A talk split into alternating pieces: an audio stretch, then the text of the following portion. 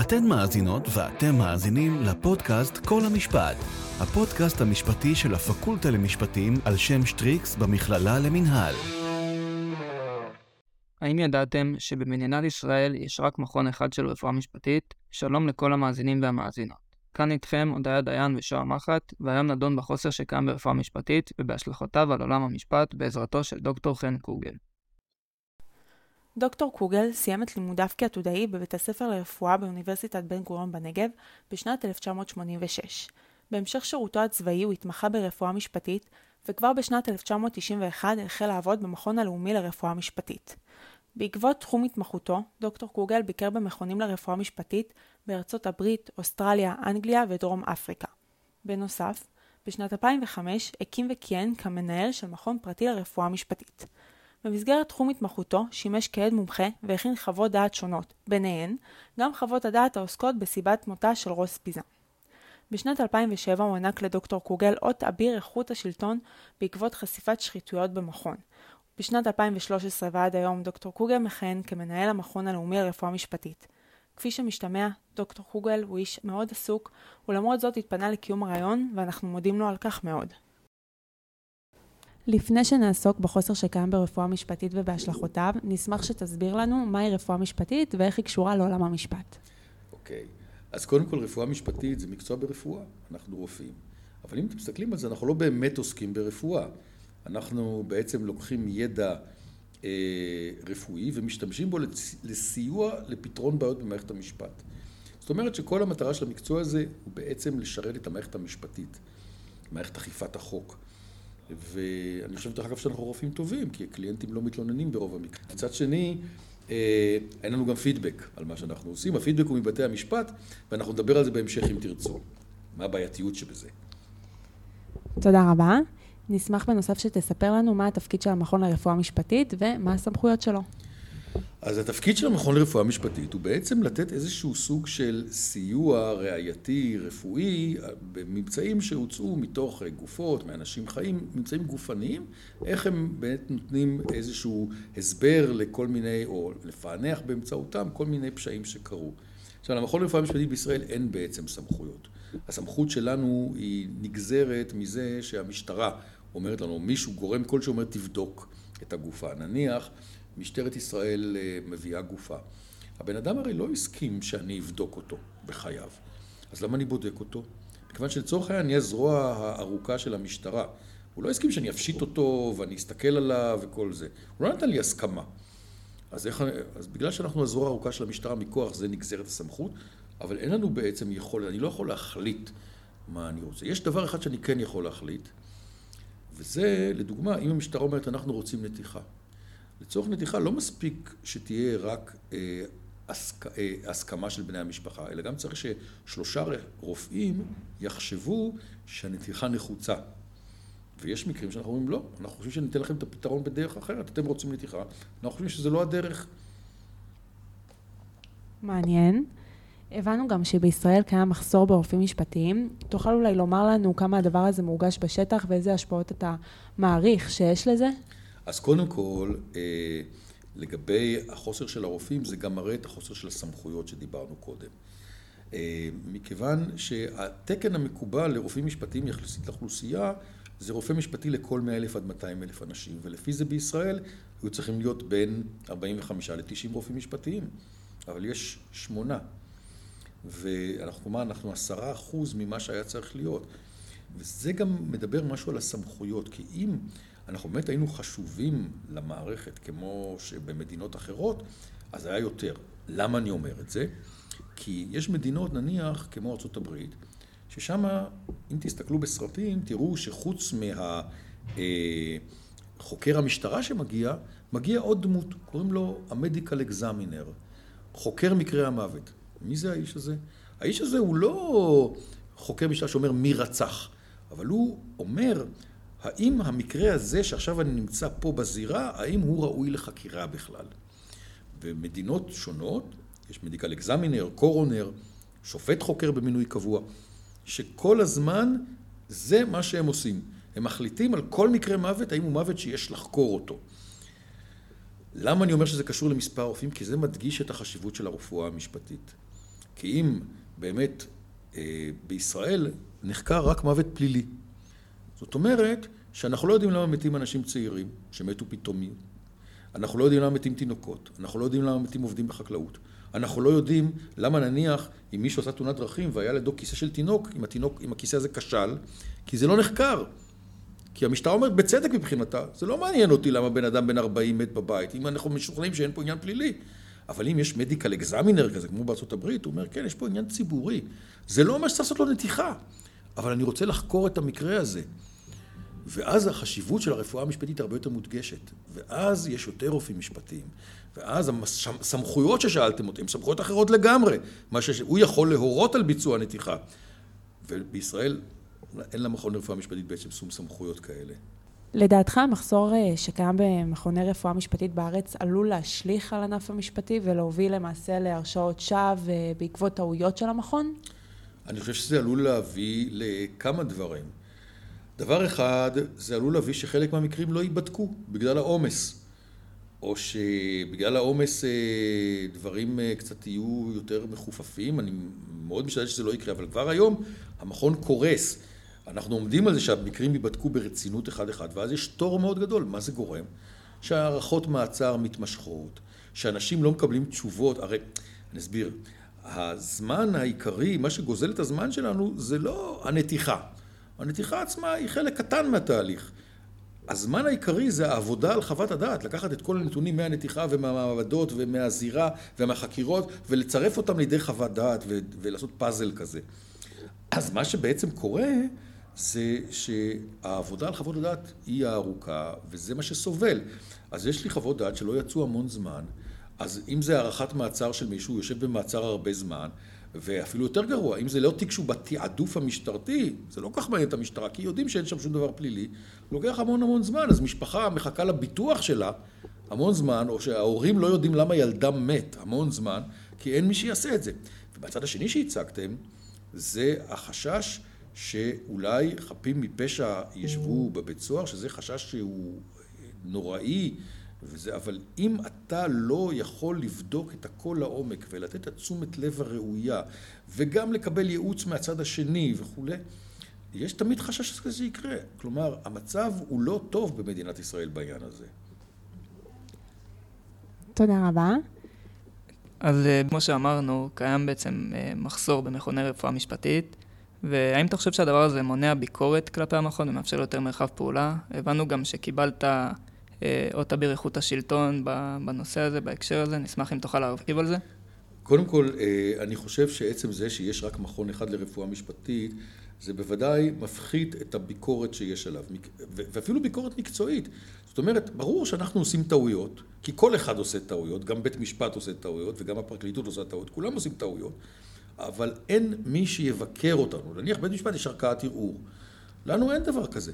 ואם אני לא ראיתי משהו, אין לי מישהו שיגיד לי, חבר'ה, אתה טעית, אדוני, אתה טעית.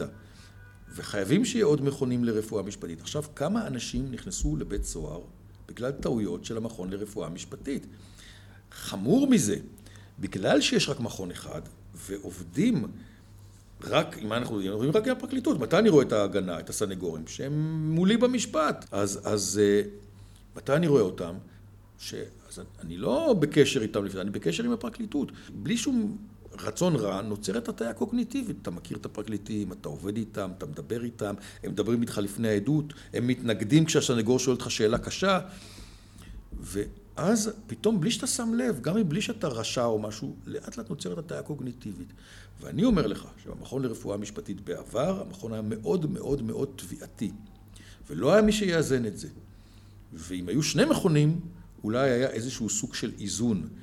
ואני לא יודע כמה אנשים סבלו מזה שחד, מחוות דעת חד צדדיות, שאני לפעמים אומר, אני לא יודע לתת להם פרשנות לחוות הדעת האלה מרוב שהן היו לדעתי לא נכונות. אבל האם מישהו דינו נגזר שלא בצדק בעקבות זה, ייתכן מאוד. ולכן, אחד הדברים שאני קיבלתי עליהם מתות אביר איכות השלטון, כמובן הייתה פרשת האיברים, אבל זה לא הדבר המשמעותי משפטית. הדבר המשמעותי משפטית זה שניתנו שם חוות דעת שאנחנו יודעים שאנשים שעשו את, שהתיימרו לעשות את הנתיחה בעצם לא עשו אותה, לפעמים לא היו בבניין באותו זמן. והחמור מזה, שהם בעצם לא ראו את מה שהם העידו עליו. וכמה אנשים נפגעו מהדבר הזה? כשיש לך ביקורת, דבר כזה לא יכול לקרות. וחייבים שיהיה ביקורת על המכון, ואני אומר את זה בתור מנהל המכון.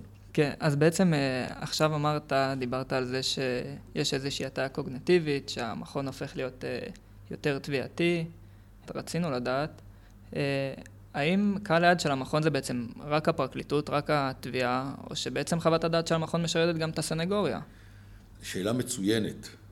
חוות הדעת של המכון היא חוות דעת אה, שהיא לא תשתנה אם יבקש אותה הסנגור או יבקש אותה הפרקליט מהמדינה.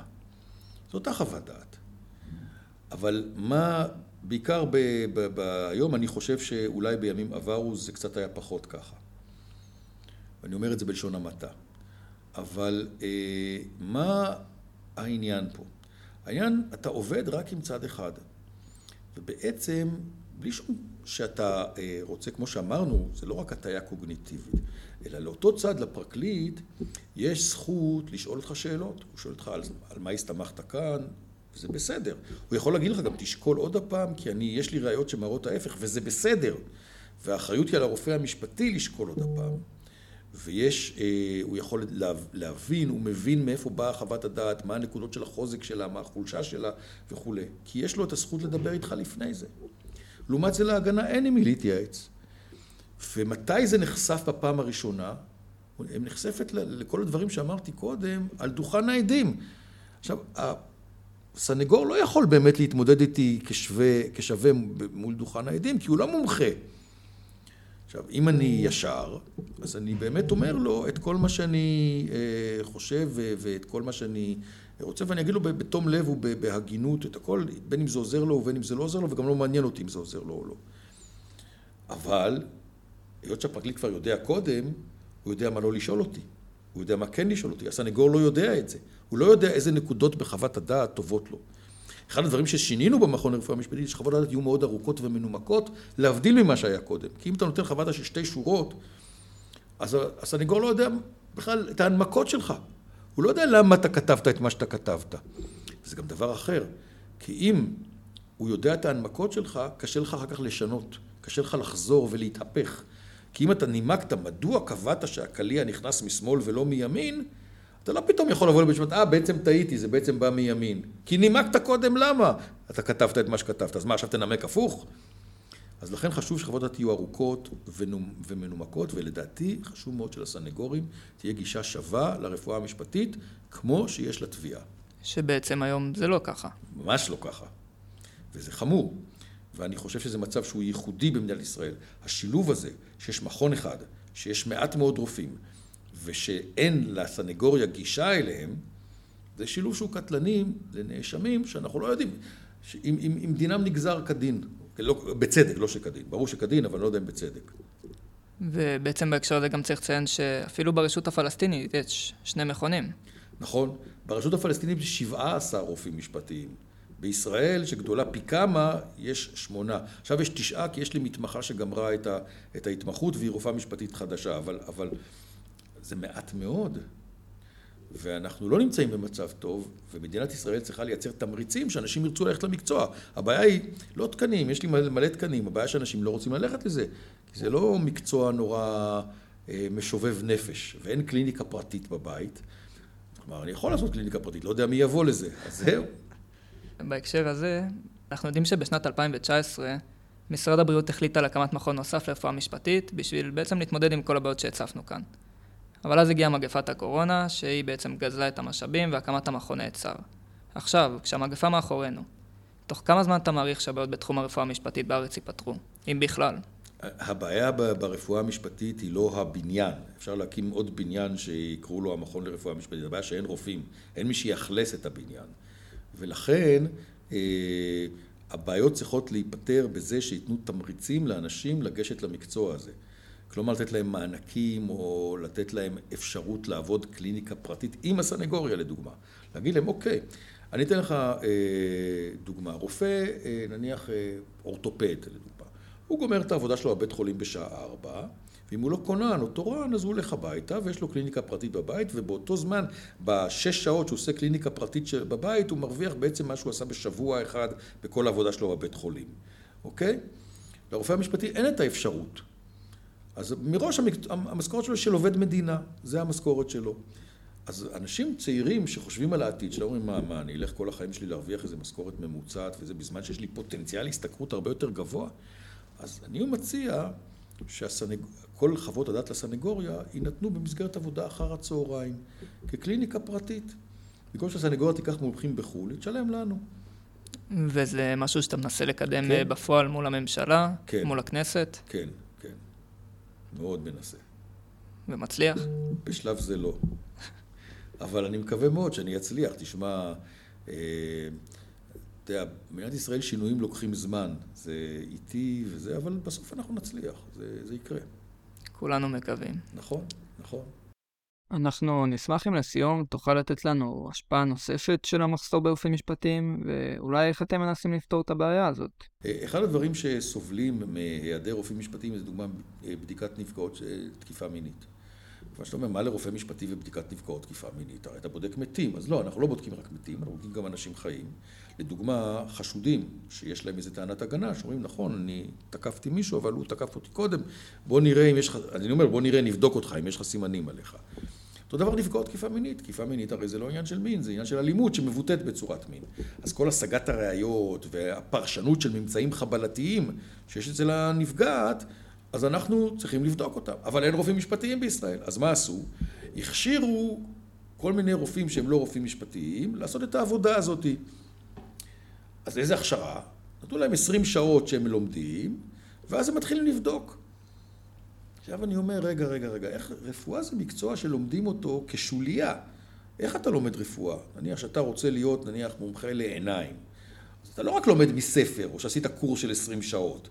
אתה יושב עם רופא בכיר, ואתה יושב ורואה מה הוא עושה, ואחרי כמה זמן אתה מתחיל לבדוק לבד, אבל מישהו עושה לך ביקורת, איך אתה בדקת, ומה עשית, וכל זה, ואחרי חמש שנים או שש שנים אתה נהיה מומחה.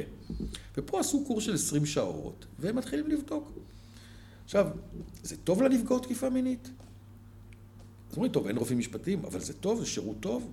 האם מישהו מאיתנו היה רוצה לקבל טיפול אצל רופא שההכשרה שלו זה עשרים שעות?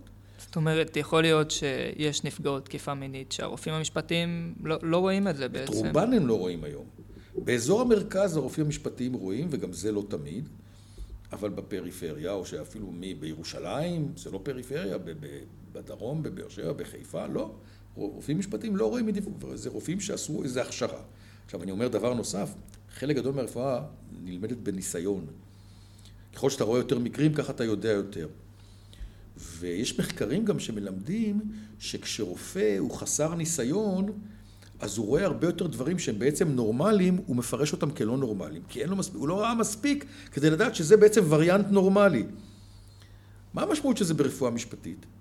שבא רופא, בודק נפגע תקיפה מינית, הוא רואה משהו שאולי הוא נורמלי, אבל הוא אומר, לא, לא, לא, לא, זה סימן לחבלה. אבל זה בעצם נמצא נורמלי. הדבר הזה יכול להכניס מישהו לבית סוהר, למרות שאין שם שום דבר מחשיד. עכשיו, אין על זה ביקורת. זה פעם אחת שראו את הדבר הזה, מופע חד פעמי, רופא אחד בדק, אין שום ביקורת, וזה רופא שההכשרה שלו 20 שעות והניסיון שלו מאוד מועט. למה? כי נניח תיקח איזה בית חולים בפריפריה, אני לא אגיד איזה שם. כמה נפגעות תקיפה מינית מגיעות שם בשנה? עשרה, חמש עשרה. וזה מתחלק על מספר רופאים. אז כל רופא רואה שני מקרים בשנה? אז איזה ניסיון שלך אם יש לך שני מקרים בשנה? אתה רוצה לבדוק, להיבדק על ידי רופא שכל הניסיון שלו שני מקרים, וההכשרה שלו 20 שעות? אז אנחנו נותנים שירות טוב למתלוננות על תקיפה מינית או שירות גרוע? אז אומרים, נכון, הן לא צריכות לנסוע מהפריפריה למרכז, נכון. אבל מי שבודק אותה שם, זה לא אנשים שאני חושב שזה צריך להיות ככה. אז חלק מהעניין, זה אנחנו מנסים להכשיר עכשיו כל מיני אחיות פורנזיות, שיהיה להם קורס של שנתיים, והם רק יאספו את הממצאים, אבל בוודאי ששנתיים, גם אם זה אחות, זה יותר טוב מאשר 20 שעות אצל רופא. ברור. חן קוגל, תודה רבה. תודה לכם, תודה רבה.